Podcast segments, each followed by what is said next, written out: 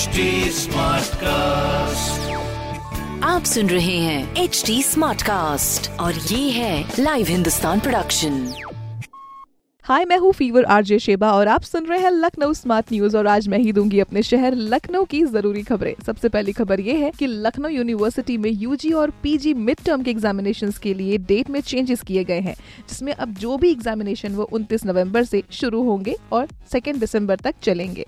तो इसकी बिल्कुल तैयारी कर लीजिए आप और अगली खबर ये है कि लखनऊ में कबाड़ का अब सही तरीके से यूज़ होने वाला है, जिसमें खराब टायर्स शिपिंग कंटेनर्स और कांच की जो बोटल्स हैं, उससे लखनऊ में बनेगा कबाड़ पार्क। जनेश्वर मिश्र पार्क के पास। दो एकड़ में ज़मीन चिन्हित करी गई है तो ये बहुत ही अच्छी एक पहल है इको फ्रेंडली पहल है।